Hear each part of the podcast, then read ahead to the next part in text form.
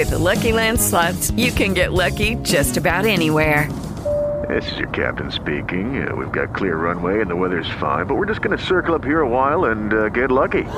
No, no, nothing like that. It's just these cash prizes add up quick. So I suggest you sit back, keep your tray table upright, and start getting lucky. Play for free at LuckyLandSlots.com. Are you feeling lucky? No purchase necessary. Void where prohibited by law. 18 plus terms and conditions apply. See website for details.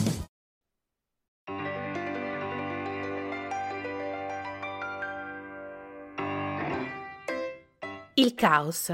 Però un caos gioioso, privo di drammaticità, perché i bambini, anche se non sono ancora usciti, hanno già cominciato a spargere qua fuori la sostanza che permette loro di sopravvivere agli adulti.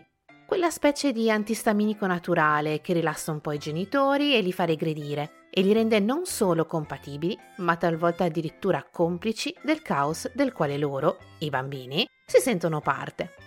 Il caos delle loro camerette prima dell'ordine di rimettere a posto, il caos degli zaini al ritorno da scuola, degli astucci, dei cassetti, dei quaderni, il caos semplice e fondamentalmente calmo nel quale crescerebbero tutto il tempo se gli fosse permesso, senza comprendere fino in fondo la maggior parte delle cose che accadono, ma proprio per questo, con la capacità di viverle molto più intensamente.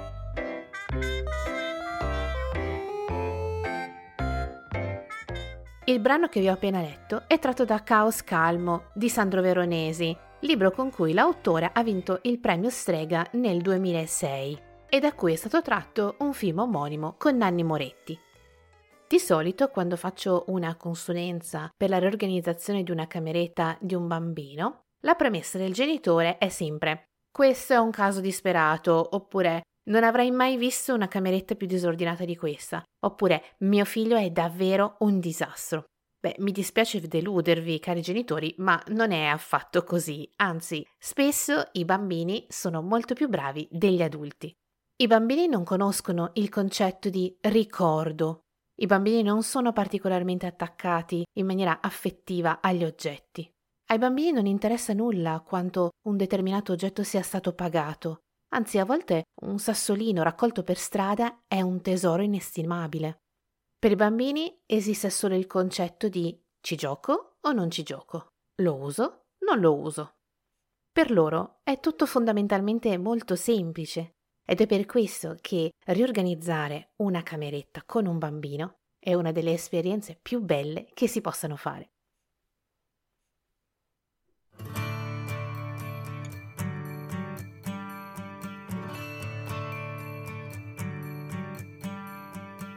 Less More è un podcast in cui parlo di minimalismo e organizzazione della quotidianità. Nella prima stagione abbiamo gettato le basi della semplificazione della nostra vita. In questa seconda stagione parliamo invece nello specifico della nostra casa, il nostro nido sicuro. Se mi segui in questo podcast o sui miei canali social, sai che io non sono un guru zen, ma che come te mi destregge in una vita che ogni giorno ci mette alla prova. Minimalismo e organizzazione non sono un punto di arrivo, ma un viaggio di continuo miglioramento verso la vita che vorremmo. Io sono Simona, sono una professional organizer e posso essere la tua guida in questo viaggio.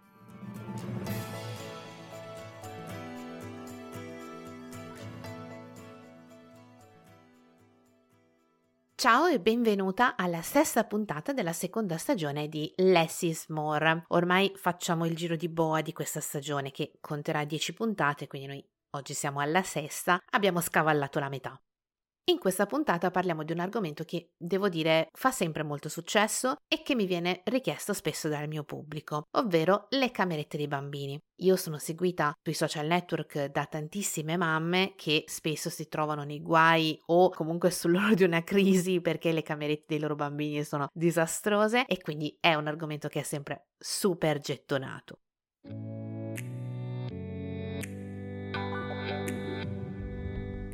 Non ci dobbiamo scordare però che anche noi siamo stati bambini a nostra volta e probabilmente se fai uno sforzo di memoria ti ricorderai alcune frasi che bene o male tutte le mamme dicono. Per esempio, riordina la tua camera prima di sera oppure metti tutto a posto che sta per arrivare la nonna. E nei casi più gravi, Cosa credi che questa casa sia un albergo? Non sono mica la tua cameriera. Ti assicuro che mia madre le diceva tutte. Ero un vero disastro da bambina. La verità è che spesso queste frasi vengono dette senza essere precedute da delle direttive precise, cioè le mamme danno per scontato che il bambino sappia cosa vuol dire riordinare, sappia che cosa vuol dire rimettere le cose al suo posto.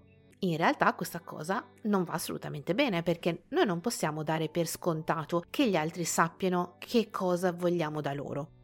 Altro errore madornale che viene fatto è quello di pretendere che il bambino riordini come noi riordineremmo, senza contare che noi siamo adulti, con un vissuto, delle esperienze che il bambino certamente non ha, e pretendiamo da lui che abbia la nostra stessa capacità organizzativa, quando ti assicuro che, insomma, anche molti adulti non hanno capacità organizzativa.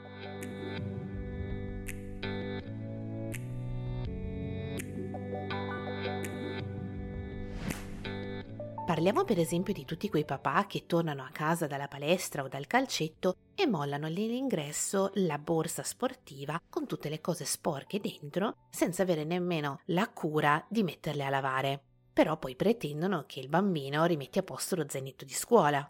Oppure parliamo di quelle mamme che hanno un'auto sporchissima, sia fuori che dentro e mollano per terra le bottigliette iniziate di acqua che ogni volta che fredano sembra che ci sia la risacca del mare.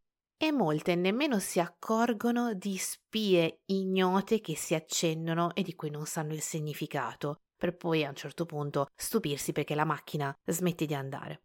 Queste mamme sono le stesse che pretendono che i bambini non lasciino giochi in giro o che siano sempre puntuali nei loro compiti scolastici. La verità è che spesso mi accorgo che i genitori pretendono dai loro figli cose che loro stessi per primi non fanno. Ma i bambini, insomma, sono bambini, non sono scemi. Guardano molto attentamente i loro genitori, li studiano anche se non sembra, e si accorgono della loro incoerenza, dei loro comportamenti sbagliati, e se non hanno davanti un modello al quale ispirarsi, Beh, non possiamo certo pretendere che siano i primi ad essere ordinati o che gli piaccia riordinare i loro giocattoli. A nessuno piace riordinare le proprie cose, cioè neanche a me piace riordinare, insomma è davvero un'attività noiosa.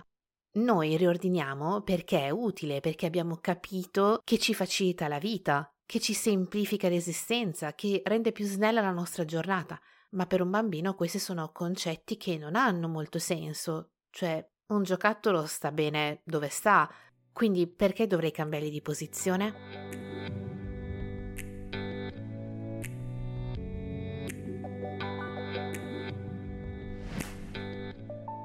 Ovviamente questo non è un podcast per bambini, ma per adulti. Quindi i miei consigli non sono per tuo figlio, ma sono per te. Il principale consiglio che mi sento di darti è quello di dare l'esempio.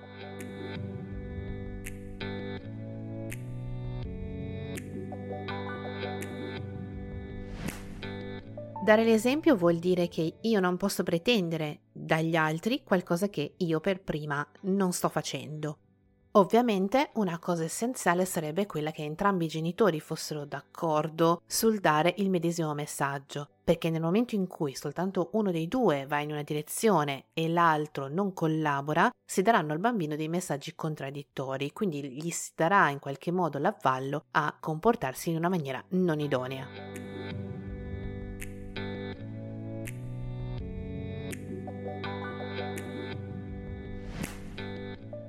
Un secondo suggerimento è quello di dare in qualche modo l'avvio alle pratiche di riordino e riorganizzazione.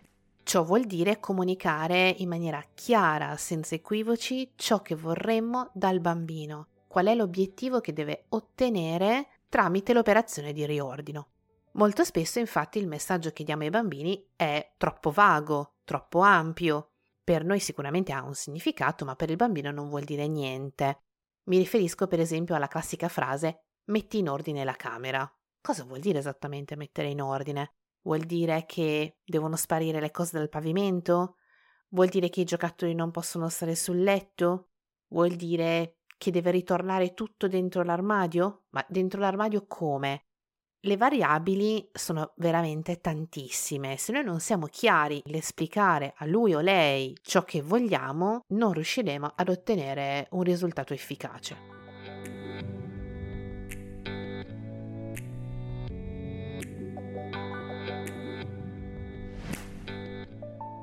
Terzo suggerimento è quello di non umiliare il bambino. Questa è una regola che andrebbe seguita sempre in qualsiasi circostanza della vita del bambino. Dire frasi come sei stupido o sei scemo o sei proprio incapace, eccetera, sicuramente non fanno bene alla sua autostima e il bambino si sentirà eccessivamente mortificato rispetto a quello che invece è il nostro desiderio semplicemente di spronarlo.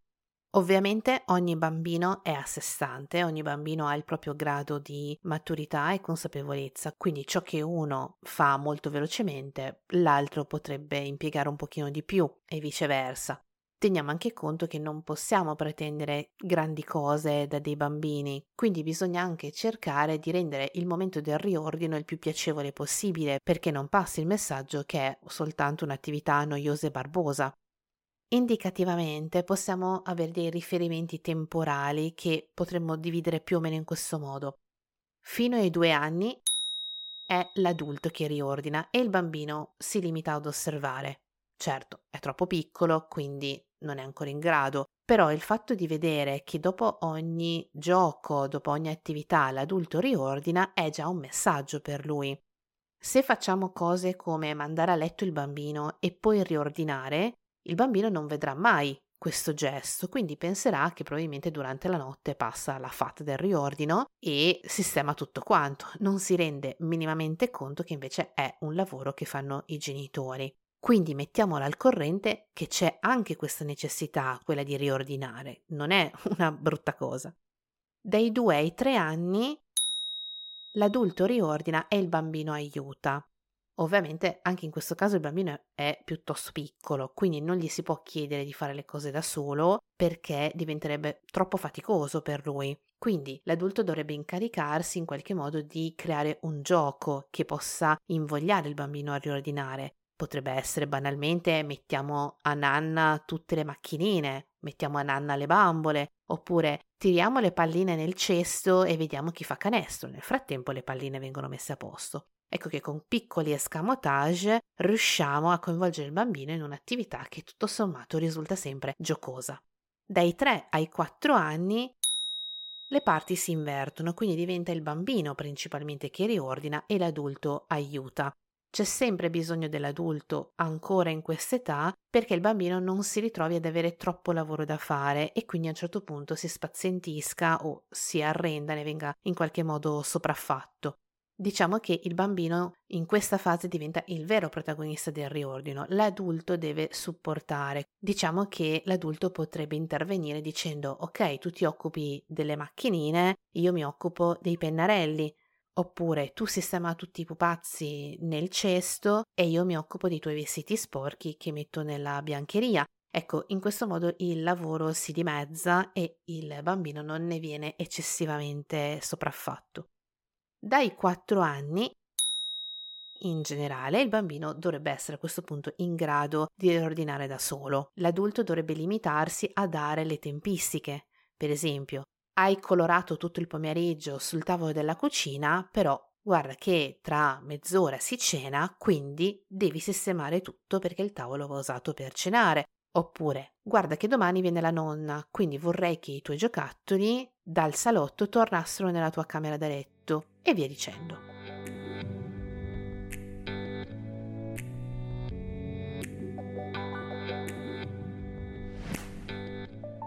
Altro consiglio, il quarto che mi sento di dare, è quello di non minacciare il bambino.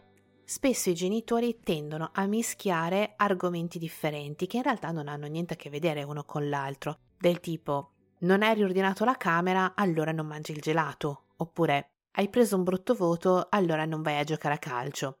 Ecco, in realtà mischiare questi diversi argomenti, minacciando di togliere un piacere a fronte di un comportamento sbagliato in un altro ambito, non è esattamente educativo. Nel caso del riordino, a mio parere, basta attuare una strategia molto semplice. La prossima volta che il tuo bambino ti dice Mamma, dove ho messo il camion dei pompieri? Basta che tu gli rispondi Dove l'hai messo tu? Io non te lo vengo a cercare. Altrimenti detto, lascia che si arrangi. La lezione in questo caso è se l'avessi rimesso dove abbiamo concordato che è il suo posto, lo avresti sicuramente trovato. Invece l'hai messo in disordine oppure l'hai perso, l'hai mollato chissà dove, quindi devi cavartela da solo. La stessa strategia funziona anche con i compiti a scuola. Fare i compiti al posto del bambino perché arrivi a scuola con i compiti fatti non è educativo nei suoi confronti, perché i compiti li sta facendo l'adulto, non il bambino. Presentarsi a scuola senza i compiti fatti mette il bambino davanti alle sue responsabilità. Quindi ci sono ottime possibilità che la prossima volta ci penserà due volte prima di dimenticare o di non fare ciò che deve.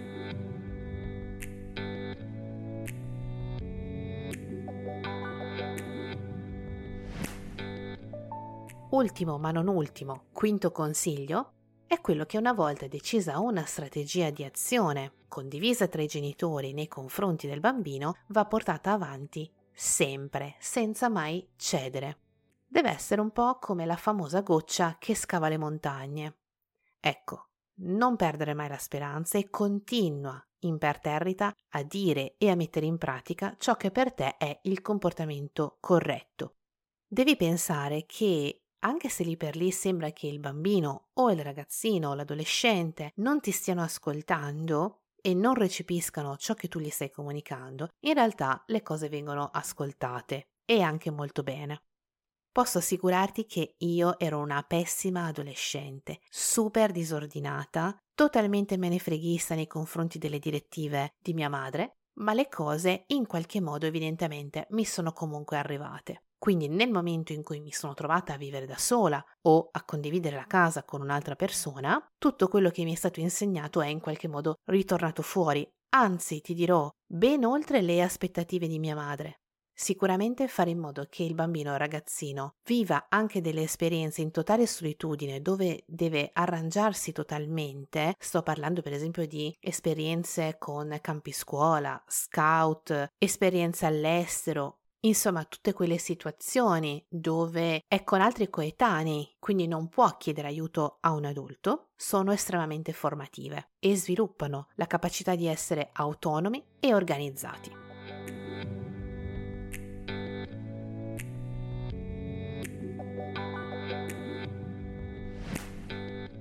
Ci sono due tecniche che puoi assolutamente e facilmente insegnare a tuo figlio. La prima è quella di dividere i suoi giocattoli in categorie. Immagina una cameretta con una serie di scomparti o mensole o un mobile a portata del bambino per favorirne l'autonomia, con una serie di contenitori in cui in ognuno viene messa una determinata categoria di giocattoli. Ci immaginiamo il contenitore dei Lego, il contenitore delle macchinine, quello delle bambole, quello dei colori.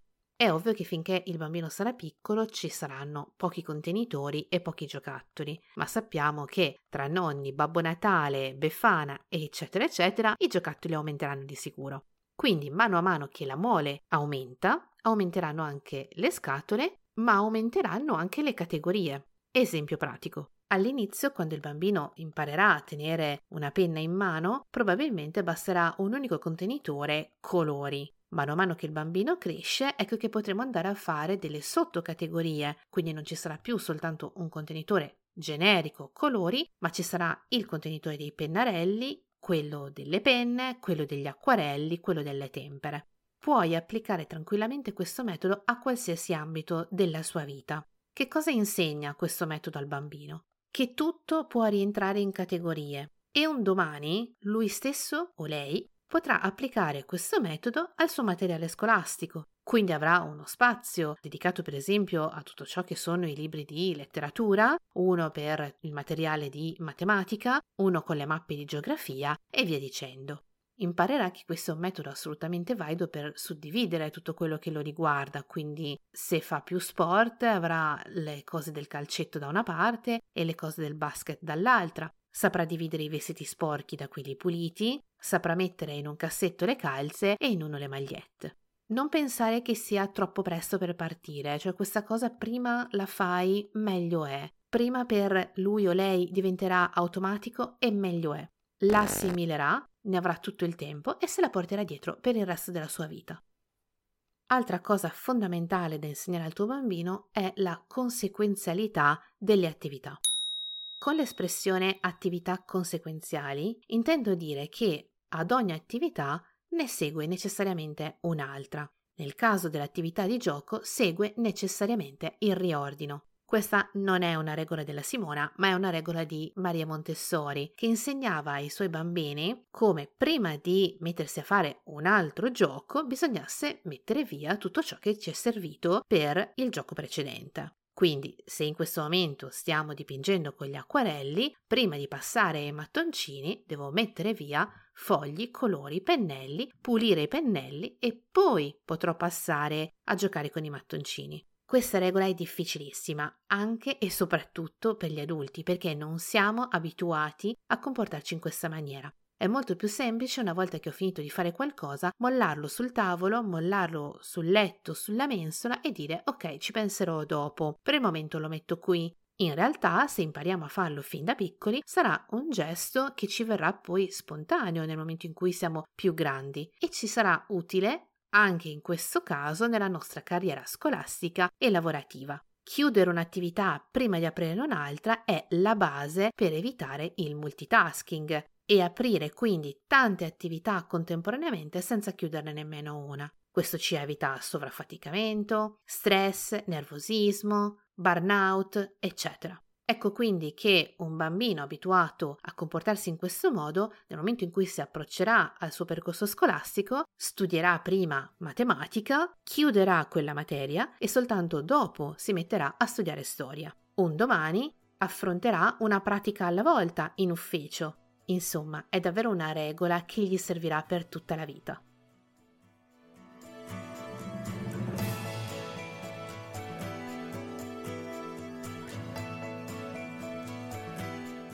Less is More è un podcast scritto, prodotto e condotto da me, Simona Bergami.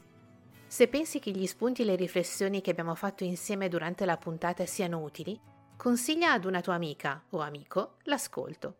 Gli farai sicuramente un favore. Il favore che puoi fare a me, invece, è lasciarmi una recensione e mettere 5 stellette su iTunes.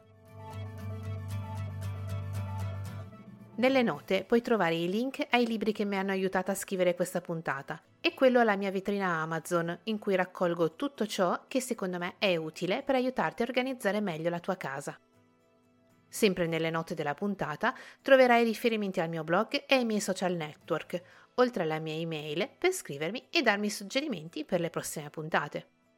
Non mi resta che salutarti e darti appuntamento la settimana prossima per riorganizzare insieme un'altra stanza.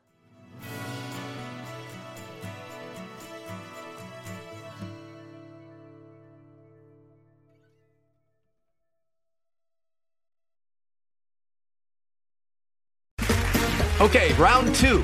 Name something that's not boring. A laundry? Ooh, a book club. Computer solitaire, huh? Ah, oh, sorry, we were looking for Chumba Casino. That's right. ChumbaCasino.com has over 100 casino style games. Join today and play for free for your chance to redeem some serious prizes. ChumbaCasino.com. No purchase necessary. Full prohibited by law. 18 plus terms and conditions apply. See website for details.